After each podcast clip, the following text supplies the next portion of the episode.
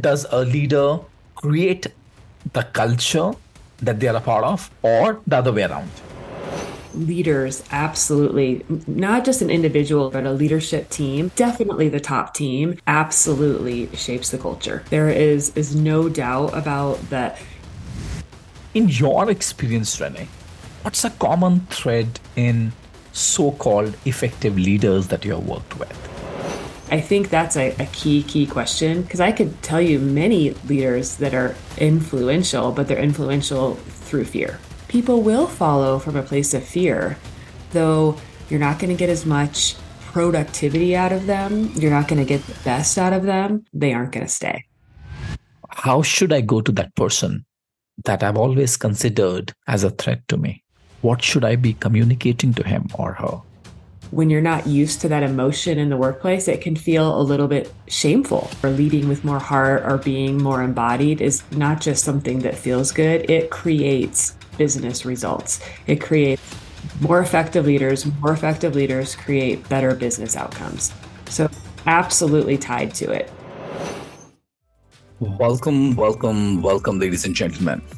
I don't know about you, but I think we could all use some inspiration when it comes to leadership lately. The world feels more divided than ever. Trust is fleeting, people feel burnt out and afraid of the future. So, I had this burning question How can leaders spark real change, genuine shift starting from within? And who better to help me unpack that than the wonderful, wonderful, wonderful Renelle Everett Welcome to another episode of the podcast, The xMonks Drive. I'm your host, Gaurav, and today I have the honor of being joined by renowned leadership coach and consultant, Renelle Everett Renelle has an incredible 15 years under her belt empowering executives to find purpose and transform organizations. We got into the grit of why leaders struggle to drive change how inauthentic cultures sap creativity and why it's about co creating with people and not managing them. All of the powerful stuff. So, ladies and gentlemen, step into your best self as a leader. By the way, a disclaimer I got goosebumps more than a few times during my conversation.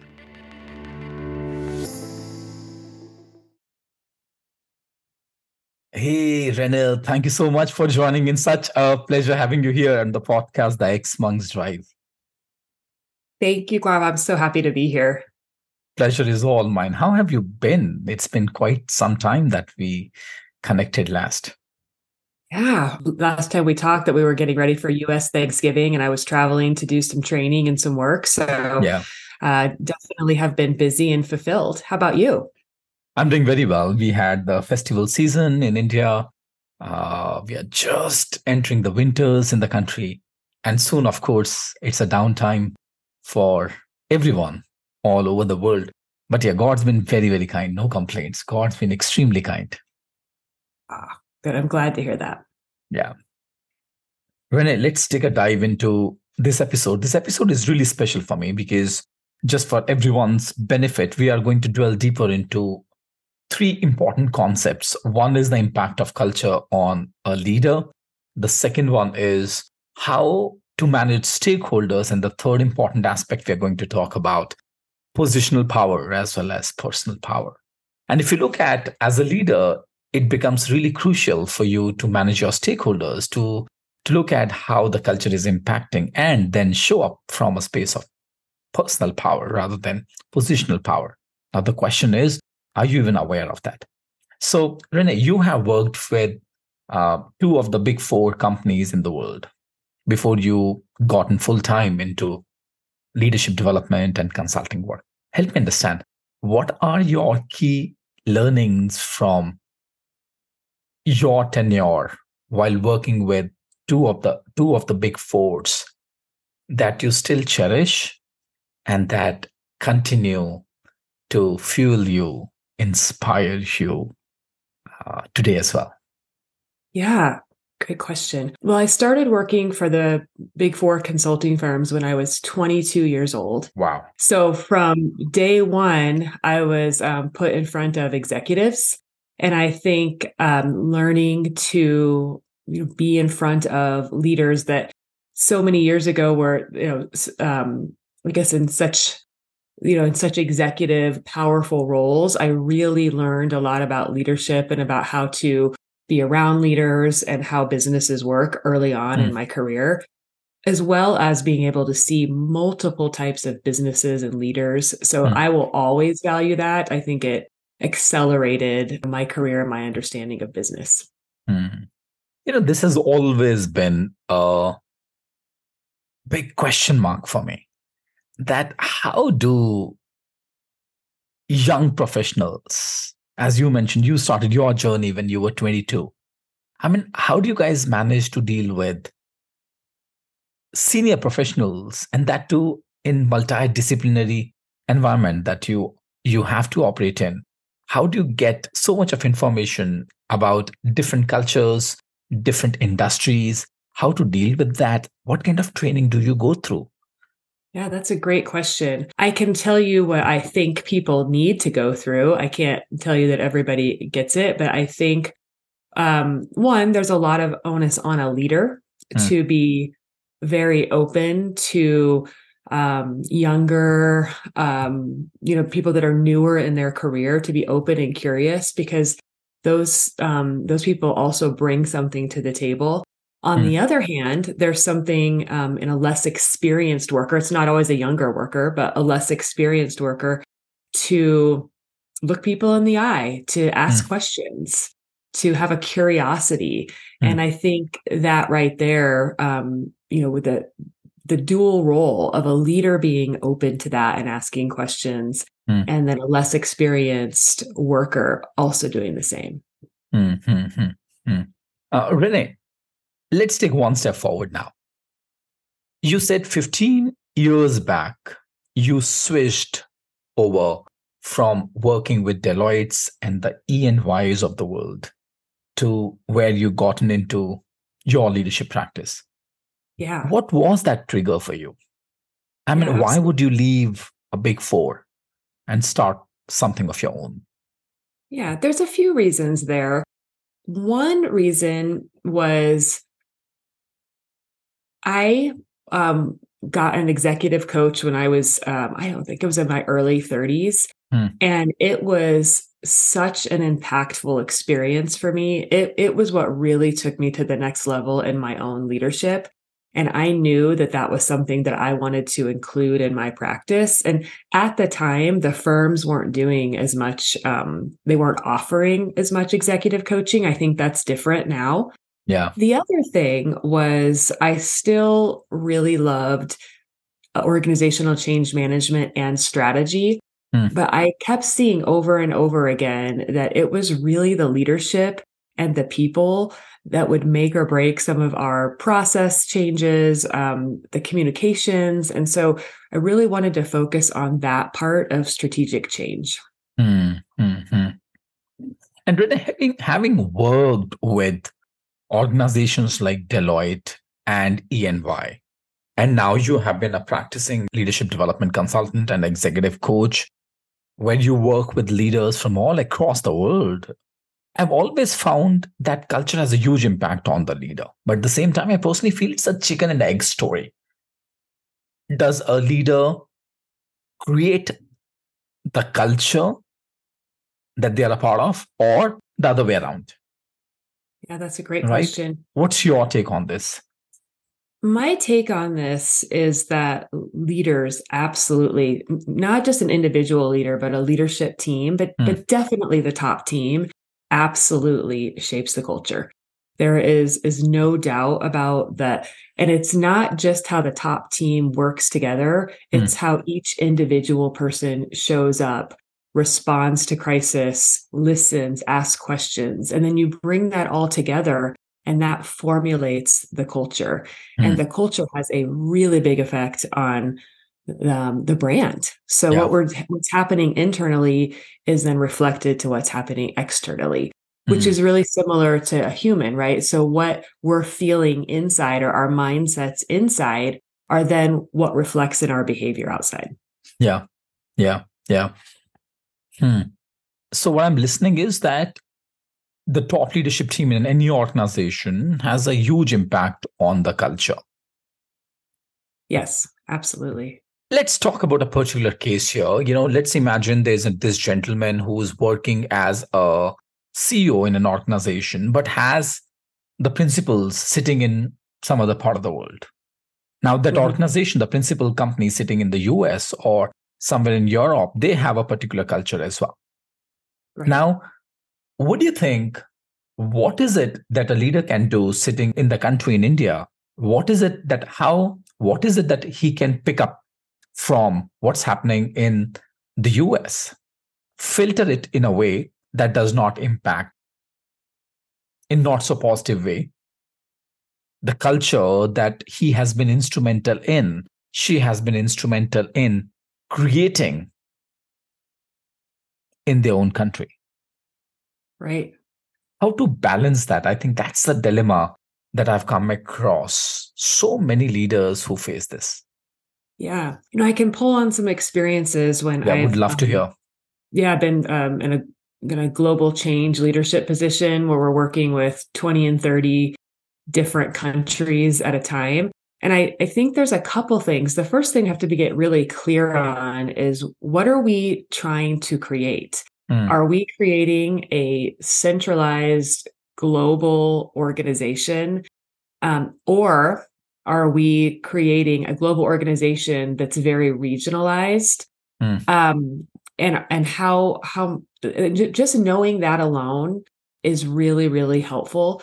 Hey, that's uh, a powerful don't- question what are Yeah, we just- creating here Yeah, what are we creating here? Yeah, yeah. because perhaps um, someone in let's just say the leader is in India and a region is the US, but the global headquarters are India.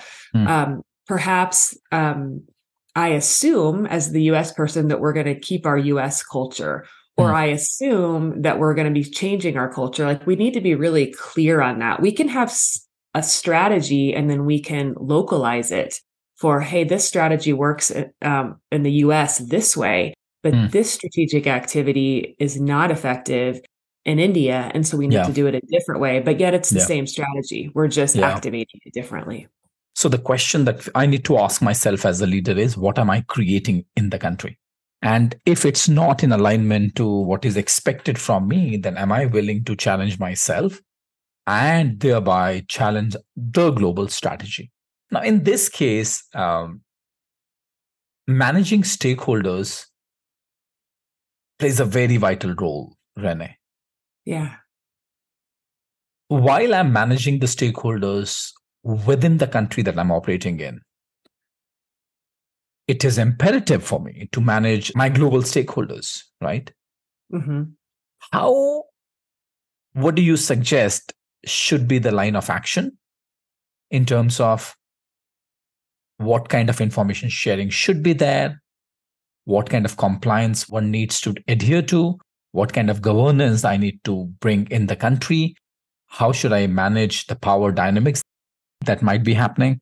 Because people sitting in the global offices, they have their own needs while serving my stakeholders within my country. Well, first of all, I would say I wish we would change the word from management because we're not managing stakeholders, we're partnering and co creating with our Yeah. stakeholders. And if we can take that view that it's that, yes, I might be in a leadership position, but I am, we're in a knowledge based economy and there are people that I need to co create, um, co create with and partner with in order to Mm. um, realize our strategy. So I think that just that mind shift alone makes a really big difference. And I think going back with what we started with was is the curiosity. A leader, um, while we may have, even when we're developing the strategy, like let's Mm. have a curiosity about those people that we're partnering and co-creating with. What do they think? Um, how are the messages landing? What do they think would be most successful in activating this strategy? Let's be transparent. And if we can't take their suggestions, why not? Hmm. And the other thing I, I have seen a lot is that there's lack of two way communication. So the global hmm. team will send out messaging, but there's no feedback mechanism for yeah. was that brilliant messaging? Did that land? Is that working? Um, hmm. And so as teams can become more curious and then more agile of like, let's hold our plans loosely um, and adjust and listen and get curious. Wow would love to hear one of those experiences from you, Renelle, because there are a couple of things that I picked up from this conversation right now. One is when you mentioned that what am I creating as a leader? What am I creating in the country? Right? That's one. Second thing is what you spoke about, and I just loved it. It's not about management, it's not about stakeholder management. It's about co creating, it's about partnering with your stakeholders, whether they are sitting within the country that you are a part of, or if they are sitting in some other part of the world. And the third thing that I've picked up is the two way communication. What kind of communication channels do we have? Because in case I'm operating from a space of uh, co creation, if I'm operating from a space of partnering, I can't afford not to have communication channels because otherwise my assumptions are going to rule what I am doing and what I'm not doing. Would it be possible for you, Renelle, to share one such example where lack of communication, two way communication, or lack of partnering became the biggest impediment for this leader and thus became a reason for the downfall, not only for the leader, but for the organization? Yeah, great question. I might shift to a, a different leader that I worked with once. Um, was a really brilliant chief technology officer at mm. a healthcare technology company. So that the the chief technology officer was a really key position, just brilliantly, brilliant technically. And um, there was a lot of you know I'm I'm smiling because yeah. currently I'm working with a CEO of an organization, a CEO of a technology company and it's a real case that I'm sharing because this person is finding it difficult to manage stakeholders sitting in the US. Because while they are sitting in the US, there are so many dynamics happening. They yeah. have their own need to control what's happening on ground in the country. And here is this star performer who has offers from different organizations. And he's saying, let me just stick to it. Let me just stick to the organization and clean it really well so that we can grow as an organization. Yeah, yeah, absolutely. So in this particular case, um, I what what he was doing was just not working, even though mm. technically it was right on. And so, um, you know, the hypothesis on the table was there's communication issues with this mm. leader. And mm. so as we got to know each other better, we we dug in. What we realized was was really happening um, was more about um, kind of a, a lack of um, self awareness a little bit, as well as um, a lack of like an actually an, an over an achievement drive that was actually overactive. And so it it wasn't so this person was coming across as not being a good communicator and not caring. And so people were not responding. And what was happening actually was that he cared so much that he was actually working too hard mm. and hmm. getting in the way of other people um, really doing their job and shining. And when he started to realize that, mm. um, that that's what it was. And so then he was actually promoted, I think six months after we were done working together. And you know, we knew he wasn't working specifically on communication. He was working on empathy and his yeah. um, achievement drive. And that made all the difference. And suddenly the results they were getting. So then they had his technical expertise plus his ability to mobilize people.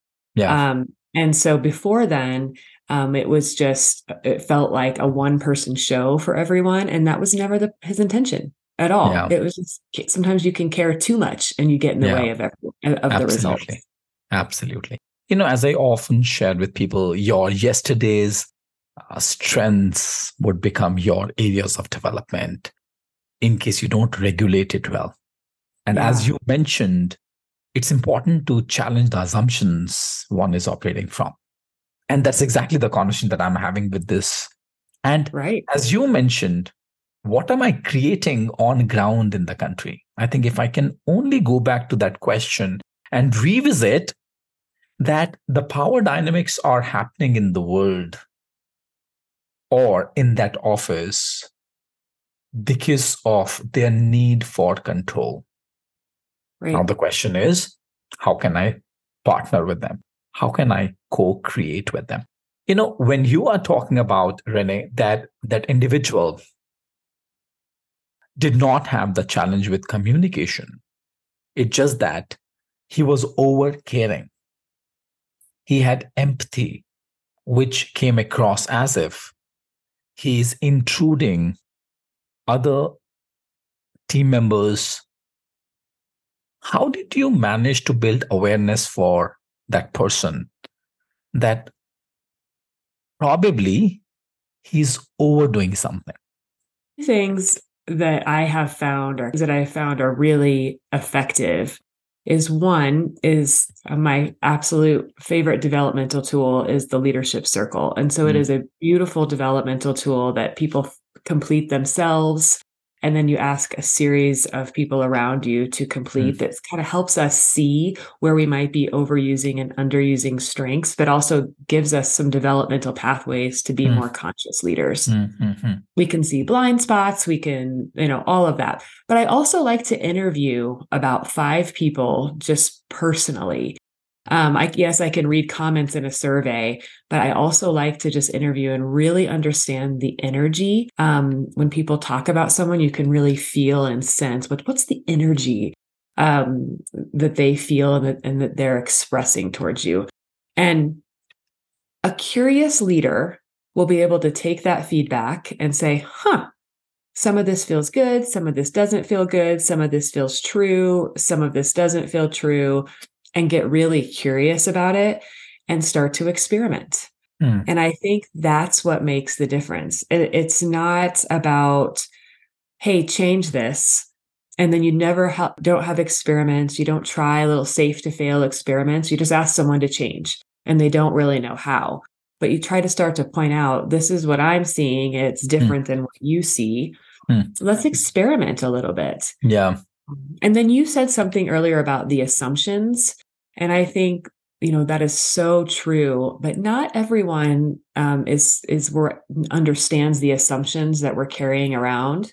And so the best process that I've, that I've used in the last couple, uh, last 10 years is the immunity to change maps Yeah. and just helping people really get under the surface of like, I have this goal, but I keep not doing it. What's under the surface that's driving Hmm. that I kind of put my foot on the brake? And it's usually some type of assumption or fear that we're not even aware of. And once we become aware of those, that is the key to change. Yeah. Yeah. Yeah. Yeah. You know, Renelle, um, I love it when you spoke about immunity to change and the hidden commitments that uh, Kegan has spoken about. In your experience, Renelle, what's a common thread in so called effective leaders that you have worked with?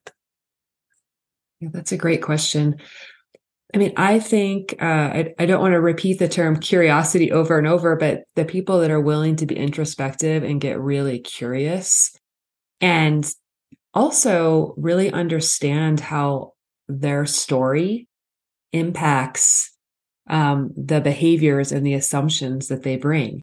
And to be able to look at, wow, this is what this strength um, is what got me to where I'm at. And in order to get to the next place, there might be there might be some overuses of this that I Mm. need to let go of and I need to to move on. And so it's those people that are really understand Mm. um, that that one, our story contributes to how we show up, but also understand that it's the deeper work as a leader Mm. that takes us to the next level. It's not necessarily if I go get um, a, a technical training No. um, about how to communicate perfectly that I'm going to be a better leader. It's about if I do the deep inner work, that's where where the the jumps in effectiveness. what I'm hearing is one, they are genuinely curious about anything and everything that's happening around them. And yeah. the second one is they are willing to look deep within and um, revisit their own narrative, the story that they have been living their life from, and check if that's serving them or not serving them. Is my understanding right? Absolutely. Yeah. yeah. And in your experience, Renelle, what are those primary challenges that leaders come to you with? Recently, I had this opportunity to interview one of the uh, most successful startup entrepreneur in the country. And I asked him out of curiosity, what, what is it that you have been dealing with? And what, according to you, is the most difficult task for a leader? And without blinking, he said, you know, Gaurav, to tell you the truth, uh, when I started working, I, it was challenging for me because it took me some time to figure out the areas that I would like to uh, create and establish myself as an entrepreneur. After some time, he said, I'm pretty intelligent. So it did not take me a lot of time to understand the technicalities required. But I think there's one thing that I've found challenging and difficult is dealing with people, identifying good people for the team. Uh, developing people, making sure that they stick to the organization. Would love to hear from you. When you're working with diverse industries, what, according to you, are the difficulties that leaders come to you with? Mm-hmm. Well, I would say a lot of times on the surface, people would come to me with um, culture issues, uh, retention, mm. profit, like like those things that um, what what does our organizational structure look like? All really really important, mm. but those are more process changes.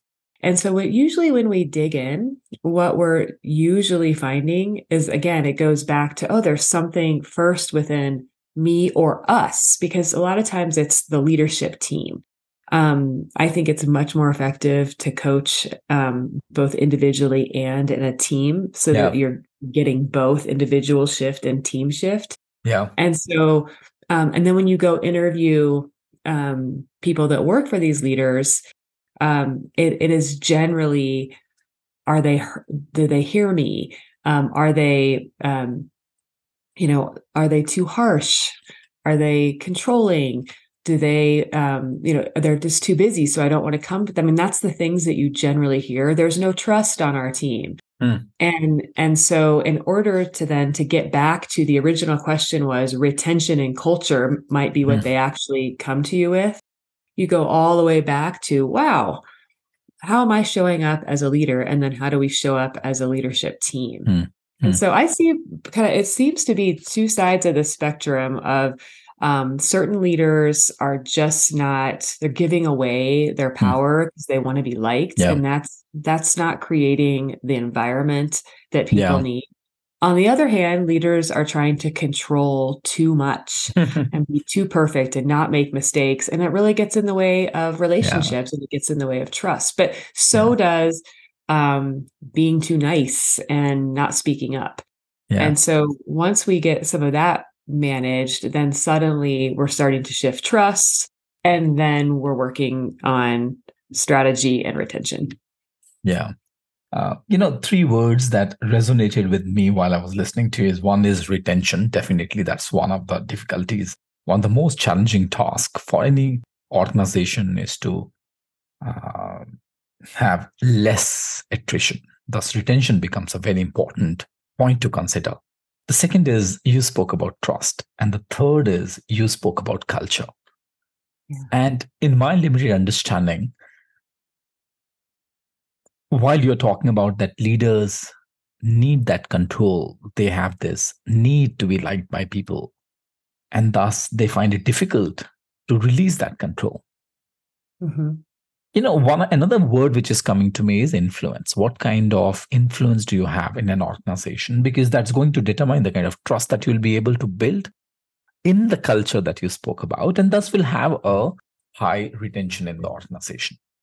What according to you are the traits of people or leaders with high influence in the organization? And how do they leverage the power that has been bestowed onto them? Good question. Well, I would say we can be influential in two ways. We can mm. be influential because people are scared of us and we yeah. influence through fear. Or or and or we can influence through inspiration. Mm. People are inspired by how we make them feel, by the questions that we ask, by our mm. vision. And so that's a, that's a form of influence too. Mm-hmm. And so it comes down to what type of influence do I want to have and do I want to make? And I, I think that's a, a key, key question because I could tell you many leaders that are influential, but they're influential through fear. Yeah. And so I think a much more inspirational and powerful way to be influential is understanding the tie to a business to larger societal impact that's hmm. inspirational mm. people want to follow that that's influential people will follow from a place of fear though you're not going to get as much productivity out of them you're not mm. going to get the best out of them and yeah. if the you know um, when another opportunity comes along at an organization that feels more inspiring they aren't yeah. going to stay yeah yeah thank you renelle for sharing what you just shared if you speak to any leader and if you talk about these traits, I doubt if any leader would tell you, no, I don't want to implement that in my life. Yeah. And yet, most of the leaders struggle. They understand these concepts at the cognitive level. And yet, when you talk about these concepts, they might say, I don't want to talk about this woo woo stuff. Tell me where the profits are how can I impact my top line, bottom line, and provide better ROI to my stakeholders? What is the possible pathway that could help us to translate this cognitive understanding of the vision, the higher impact of the society, the care, the curiosity, the questions, and the listening part, and transfer that where the person can embody and imbibe in everything that we spoke about.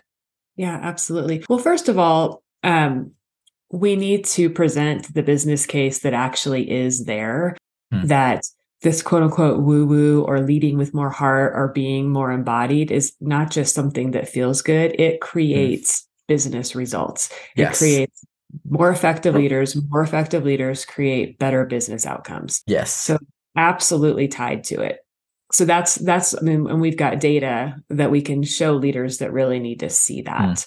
So that that'd be one one of the first ways to get there. But mm. to actually get there, there's also this thought that well, that takes longer to ask questions, um, to be curious, mm. and mm. it might take longer at the beginning. Um, though the the results you get in the long term are far better and so if you think, oh, I'm going to have some short term inefficiency by asking more questions, by taking in more feedback, but what it's going to give me is much better longer term results because I'm yeah. focused on outcomes, not the problem. And so if we're constantly trying, we're constantly just reacting to the problem, mm. we're always in that firefighter mode and we think we're being efficient and effective, and we're really not if we take a little more time on the front end and, and ask some questions, mm. um, really build our relationships, the, the outcomes that we're going to see are far more effective in the long run. Yeah. Yeah. Yeah. You know, and, and it takes a lot of time for people to understand that because uh, the need for control would not go away so easily. You'll have to experiment, you have to take risk, you have to question, you have to challenge the assumption that you have been operating from. And as Renelle, you spoke about those hidden commitments, right? Yeah. That's not going to leave you so easily. Right. Yeah. Well, our that's we have to make friends with those. A mm. lot of times when we start to discover some of our fears or, or our unconscious beliefs, then we think, "Oh, that's bad. That yeah. has to go away. That's not a good part of me." And yeah, you know, what we resist persists, right? So if we start seeing that as these are bad things about me, they have to go away, or bad yeah. things about someone else, they have to go away, that's not going to happen. We have to also make friends with our fears, yeah. make friends with our hidden commitments because they're there for a reason. There's there's some kind of protection they're offering us. Yeah. And so we need to understand. You know, it reminds me of another conversation that I was having on this podcast. And the guest said, you have to tame it. You cannot kill it. Another Ah. guest said that you have to meet your fear in the cage. Just go there, go inside the cage and meet your fear. Yes. And you never know that fear might be your best friend. That fear might be supporting you in several shapes and forms. It's helping you to cope in the world that you have created in your mind. You know, I personally believe that with power comes responsibility. Now, you mentioned that you can have that influence on people from a space of fear, or you can influence people with the way you connect with them, the way you talk about your vision and the impact that it has on the larger society by the care that you express, the questions that you ask, and the listening that you offer. Yeah. What are the symptoms that you have recognized in a leader who's operating from positional power and is creating a culture in the organization which is not empowering? Yeah. Well, hmm. a lot of times um, you can feel it. And that's, and, and, that's right there. Is you just i can walk into an organization i can even Mm. get on a zoom and i can just feel something that there's not connection there's either a wall a protective Mm. wall or you know this is about control and it, it- that's um, then we need to get underneath that but i can generally just feel it and um, other people can feel it too Yeah. and so that's kind of the first clue. And then we need to start getting into okay, what's happening here and taking a look at the some of the results. I'll tell you that some of the more controlling leaders, they get like okay results. And so they like, why would I change? Like Yeah. I get okay results. And it's like, but what if you could get even better results and you also felt better? Mm, yeah. Because running around and leading with that kind of control is exhausting and stressful. It is. It is. And so you could let go of some of that as well as get even better results. And so I think making the case and helping people see kind of that cognitive place that you're talking about, but understand that feeling different as a leader, then that reflects on the entire culture and everyone Mm. feels different and we have better results. You know, It's, it's a win-win. Yeah. One is I, as you spoke about the energy in the in the in the in the organization. The moment you enter, you experience that kind of energy. You experience that that invisible wall, that wall of protection. Yeah. And the leader might say, Hey, I'm getting these results. Why do I need to move, switch over from positional power to, let's say, personal power? And I'm okay with that, right? What if you can get better results? That's a question, right? Another question to be asked from those leaders is that how is that serving you, Mhm. Yeah. right? And what if you can get better results, as you mentioned, Renelle, and feel better as well? Now, what are those ways that could help a leader to build awareness around the power that he has been operating from? And what are those actions that they can take that will allow them to step in the world of personal power rather than sticking to positional power?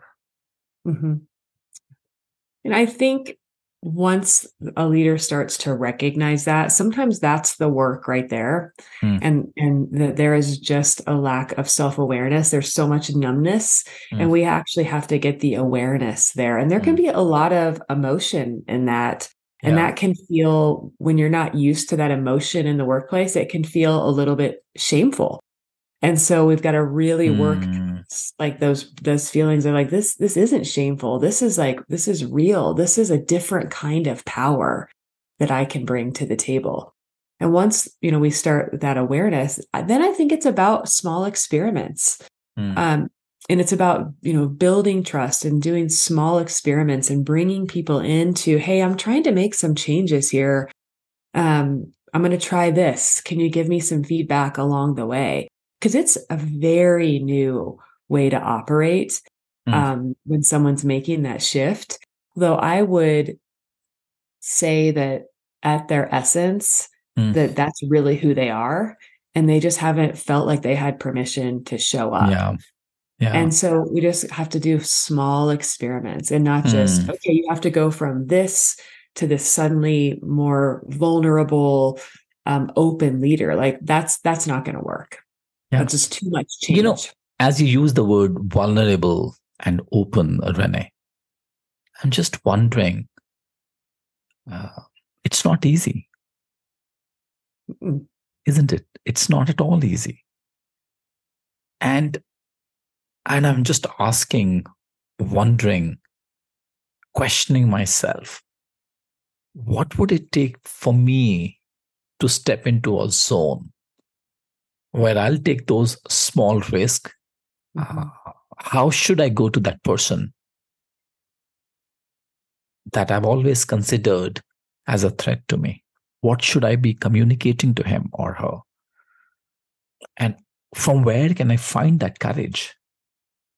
Yeah. So I've got more questions than answers, Renelle. Not good. And I think that's beautiful.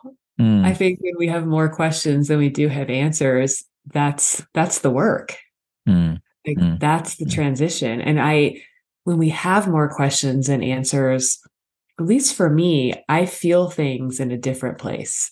I felt mm. the energy in our conversation shift. And my sense was that your energy started to move into your heart. And mm. you were just coming from that place and you were using more of your personal power um, as you actually were reflecting that you had more questions than answers. And that felt more powerful to me than you having all of the best the best questions or answers. Yeah. I felt yeah. inspiring you know but this is like destroying the machinery that has helped me deliver results uh, but then you know the act of creation begins with the act of destruction yeah but it's fearful it is fearful and yeah. we'll have to start from somewhere for sure yeah yeah yeah renelle let's take one step forward if you may you know what i'm listening is that it's important for us to question ourselves mm-hmm. and look at am i operating from a space of uh, control and thus i'm creating my influence and uh, influence is the right word if i'm creating the influence in the organization because the positional power yeah. or am i operating from a space of purpose as you mentioned the vision the care the questioning uh, the listening part where am i operating from and what am I here to create in the organization, as you mentioned, right? And then um, co creating, partnering, bringing in empathy while dealing with stakeholders. In this complete realm of what we are talking about, what do you think? Where would you bring in the connection that I have with my own self? Mm. Where would you place that? I mean, I think it's absolutely one of the most important places because the other mm. thing that I will see leaders do is mm. just start beating themselves up. Um, mm. And then, and so that shows up as behaviors that continue to be controlling because underneath they're just beating themselves up for, mm. um, for say, for needing to do something different, for not being vulnerable enough, et cetera. And that doesn't really um, do us any good either. We've got to have that mm. compassion of like, wow, there I go mm. again. This is, I'm overusing a strength. And I, I think that has made a big difference mm. with my clients is these are strengths. We don't want you to mm. give up. Um, if you're really good at a balance sheet and mm. and seeing the numbers and how the profits come, that's good for the business. Yeah. Let's do that and open up a little bit, explore relationships, explore mm. connection more. It's not either or, it's a both and of like, yeah. yeah, like you're great at cash flow and all that. Let's keep that. And let's add something else. And I think that also gives that permission of, oh, I'm not doing everything wrong because um, no one is doing everything wrong. We're all just trying to expand and grow um, even more, especially in a more complex world. Mm-hmm. Thank you so much, Renelle. I think it was an amazingly beautiful conversation. Thank you for being so generous and sharing uh, the wealth of wisdom and the experiences that you have.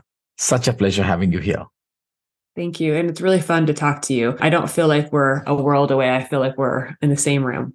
That's what the fun is. And uh, I think that's the beauty when uh, when we interact with somebody who's living uh, what they practice in their life. I think thank you so much, Renelle. And I've always found your work so fascinating and all the common friends that we have. People have huge regard for your work. So thank you so much. And I look forward to interact with you again sometime soon. Take care. Stay blessed. Thank you. So it's time to wrap today's episode. And what a conversation it was. So, so, so deep. So profound. Renelle gave me a lot of hope that underneath the divisiveness in the world are human beings crying to do good, who want to contribute, who would give their right arm to work with leaders who saw their humanity. So I'm just wondering, what was that one lesson you would like to take from Renelle and apply in your life? Maybe it's about getting curious, maybe about asking more questions, maybe it's about having more uh, empathy, more care for your team members. Maybe it's about inspiring and empowering your team leaders and show them the kind of impact that you can have on a larger society. Maybe finding the courage to be vulnerable. As I said, leading with care and vision instead of fear. If the discussion resonated with you, don't forget to share with fellow leaders, with your team members, with your uh, family members. By the way, you may want to share that with your niece, your nephew, who need these reminders too, who you think might get benefited. We only try to bring the best for you every week, every Friday. So rate us, follow us, and share, share, share. It means a lot to us. And please, I would love to hear your biggest ahas from today's episode. You can write to me on my LinkedIn or mail me at gauravinspires at gmail.com. Remember, the world needs your authentic, purpose driven leadership now more than ever. This is Gaurav signing off, and I look forward to meeting you next week with yet another interesting, thought provoking conversation. Till then, take care, stay blessed, stay curious.